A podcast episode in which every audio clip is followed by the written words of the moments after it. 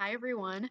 My name is Lily, and we're going to start the first episode of my new podcast today, which is going to be covering a hidden history figure, which is Claudette Colvin. Claudette Colvin um, is a woman who is not very often remembered for her contributions to history in the United States.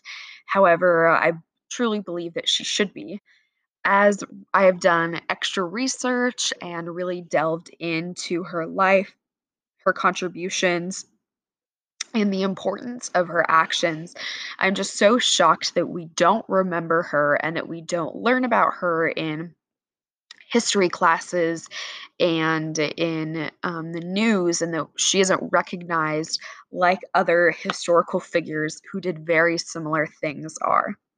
So I don't want to give too much away, but let's just jump in to first of all talking about who is she? What did she do? What's the big deal? Let's kind of give the Cliffs Note effect and side of what this podcast is ultimately going to be about. So, to begin, Claudette Colvin is a black woman who grew up in the United States. She grew up in Alabama. She now currently, or at least at the point where the research was done, was living in the Bronx, New York. And she um, went to school at Booker T. Washington High School. And she was growing up and was a teenager around the time that the civil rights movement really started to take force and really begin to take the country by storm, especially in Alabama. So, Claudette Colvin was basically the first Rosa Parks. So we all know the story of Rosa Parks, or at least we should. And Rosa Parks was a very famous and very well known Black woman who um, refused to give up her seat on a bus because she was asked to give it up for a white person. At the time, this segregation of buses was legal in Alabama, specifically in Montgomery. And Rosa Parks was known as being kind of the mother of the civil rights movement. And she was kind of known for really kickstarting this. After Rosa Parks refused to give up her bus seat, she was arrested and charged for violating the bus laws. And consequently, the Montgomery bus boycott began, which ultimately continued to lead towards the civil rights movement today, the coming up of Martin Luther King Jr., Malcolm X, other figures of that sort. Again, Rosa Parks, as these political figures for social justice and social equity that we still really look up to and follow today in our continued fight for equal rights for African Americans and Black people within our community and our nation and world. So, Claudette Colvin, however, was only 15 at the time when she decided to do the exact same thing that Rosa Parks had done, but six months before. So, this was really a movement that was started by Claudette Colvin, even though she has never really been recognized for being the beginner of such an insane movement that really changed so much in our country. Many people look at Rosa Parks as again being the mother of the civil rights movement, and they say this because she's the one who started the Montgomery bus boycott. However, I would argue that Claudette Colvin is truly the person who did start the bus boycott and who kickstarted that, as Rosa Parks did this after Claudette Colvin. Rosa Parks even mentioned to um, interviewers that she knew who Claudette Colvin was. She knew what she had done. She loved her um, willingness to take a stance and to speak up for herself and um, to take initiative on speaking up for the inequality that was being experienced by Black Americans. And this is kind of where she derived her idea.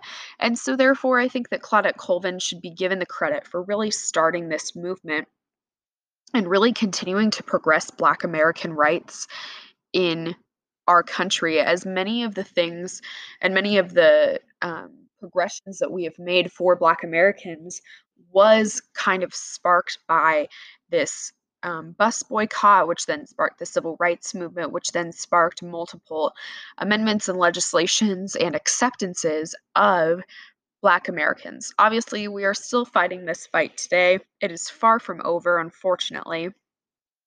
But this beginning of the movement was really sparked truly down to its core by Claudette Colvin, who was at the time only 15 years old. She went to jail for it. And so let's just begin to talk about who she was, kind of how she grew up, how like all of this started, what her motives were. In our second episode, we're going to talk about just really the like what happened, the nitty gritty details of that day, and kind of this series of events of everything that occurred.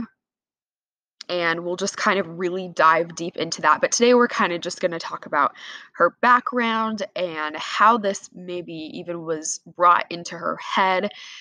And then in the third and final episode, we will talk about how she has impacted our world in a more um, we'll look at the more like um, individual ways and things that she that what she did has directly impacted our world today and why we should ultimately care about it and why she maybe wasn't originally given the recognition that she should have, which we'll touch on that a little bit today and in the next episode as well.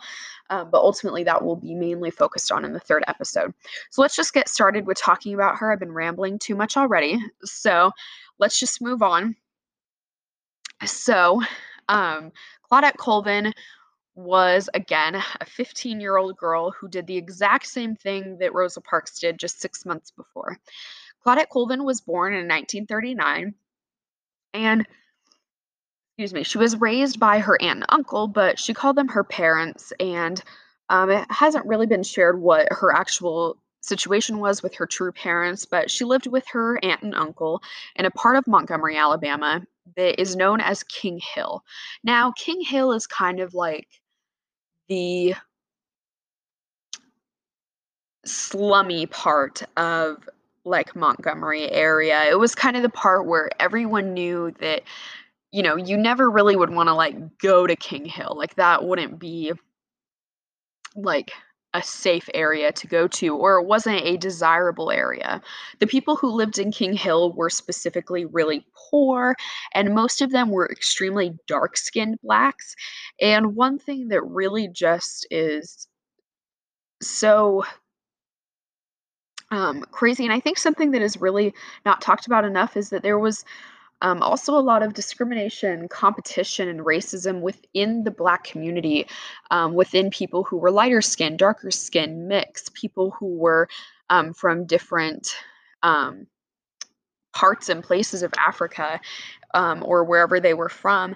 And a lot of this caused kind of this competition and the darker skin that you had, the more that you were discriminated against. And you were even discriminated against by lighter skinned Black people as well. And um, Claudette Colvin was an extremely dark skinned Black girl.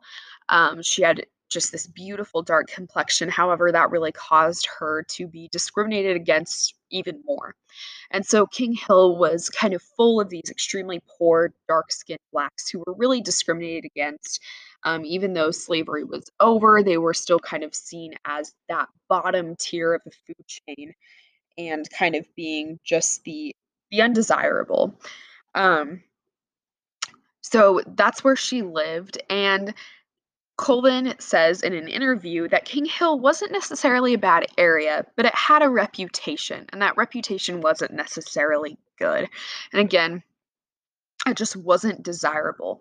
This is one of the reasons that Claudette Colvin will not be chosen to represent this the civil rights movement was because of this area that she lived in and grew up in, whereas Rosa Parks grew up in a slightly more wealthy area and was not known to be as poor or um, impoverished as Colvin was.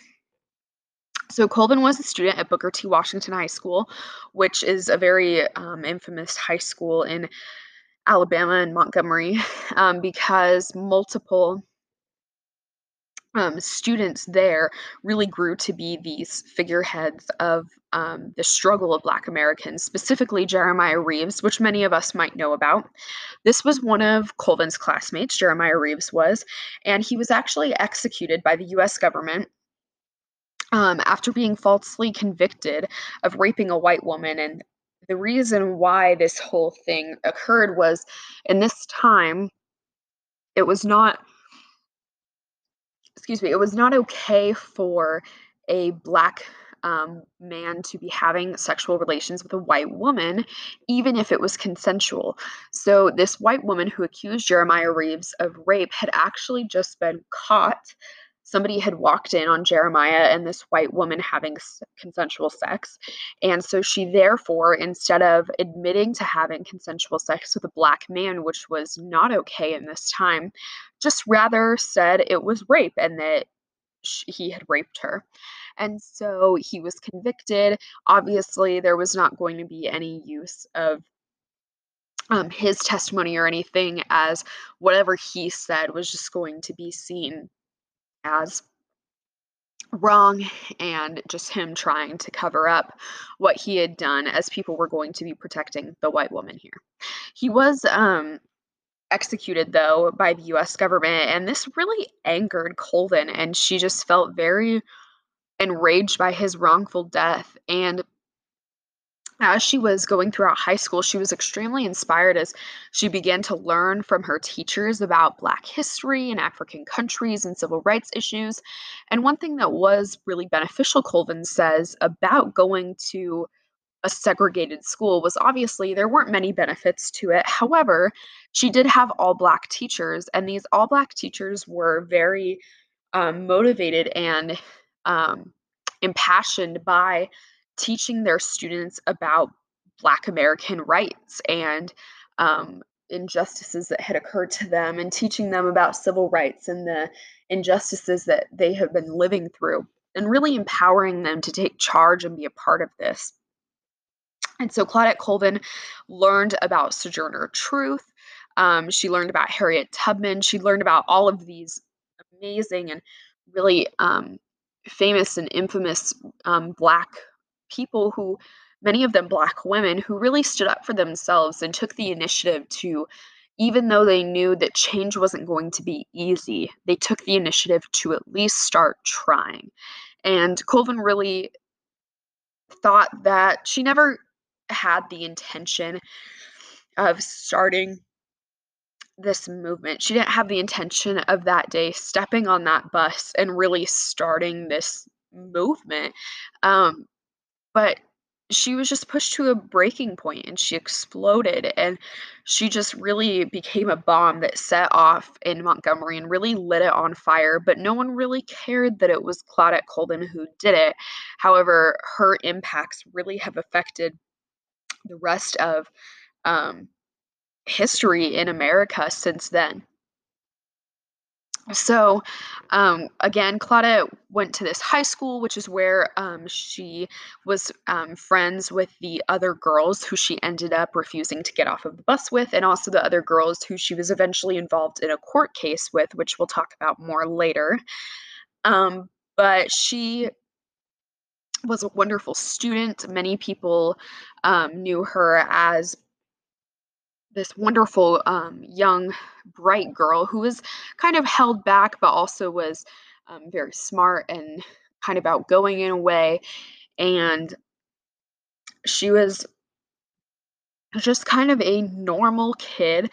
There wasn't anything like spectacular about her. There wasn't she wasn't this amazingly um, politically recognized young girl. She was just a 15 year old high schooler who decided one day to take a stance Claudette did become pregnant soon after she um, refused to give up her seat on the bus. And she became pregnant with a white man's um, child, and he was far older than her, um, in which she would not ever release the name of her um, child's father. Um, but this was another reason, since she was pregnant out of wedlock and with a probably believed to be married white man's child, older white man's child that she was also not chosen to be this kind of figurehead of the movement.